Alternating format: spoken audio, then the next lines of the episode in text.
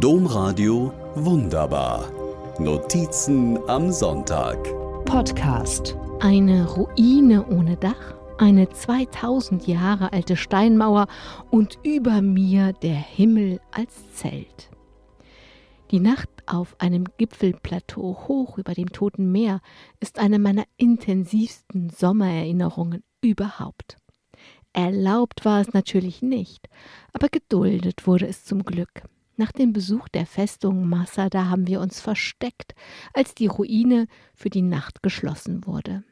Erst als die letzten Rufe schon lange verhallt waren, streckten wir die Köpfe aus unserem Versteck, freuten uns über unsere gelungene List und auf eine lange, lange Nacht, saßen gemeinsam auf dem Plateau, schauten auf das Meer unter uns, sahen im Westen die Sonne untergehen und im Osten am nächsten Morgen wieder auf.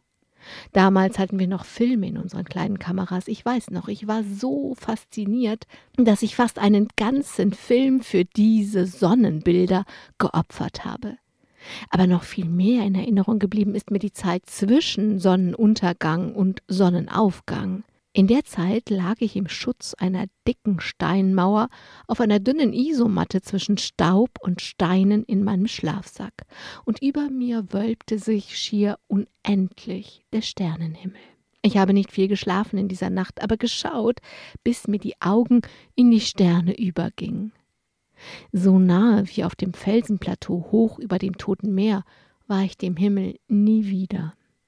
Aber seit damals weiß ich, Sommer ist, wenn sich zwischen mir und der Welt nur der Himmel als Zelt wölbt und sich das ganze kleine Leben dazwischen für einen Moment groß und quicklebendig anfühlt. Ganz ehrlich, manchmal finde ich mich wirklich dumm.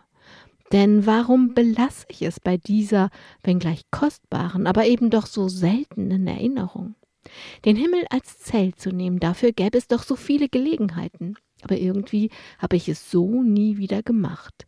Ein kleiner Ersatz waren selten genug auch die Übernachtungen im Baumhaus. Vor allem in den heißen Nächten, wenn es bei mir unter dem Dach kaum auszuhalten ist, bin ich ins Baumhaus geflüchtet. Dort aber hatte sich die Hitze unter dem Plastikwelldach so gestaut, dass nichts besser war. Immerhin habe ich jetzt eine neue Idee. Die nächste Hitzewelle kommt bestimmt. Ich werde dann mein Lager unter der alten Tanne aufschlagen. Wie sich der Nachthimmel über Tannenzweigen spannt, kann ich dann gerne berichten. Domradio wunderbar. Mehr unter domradio.de slash podcast.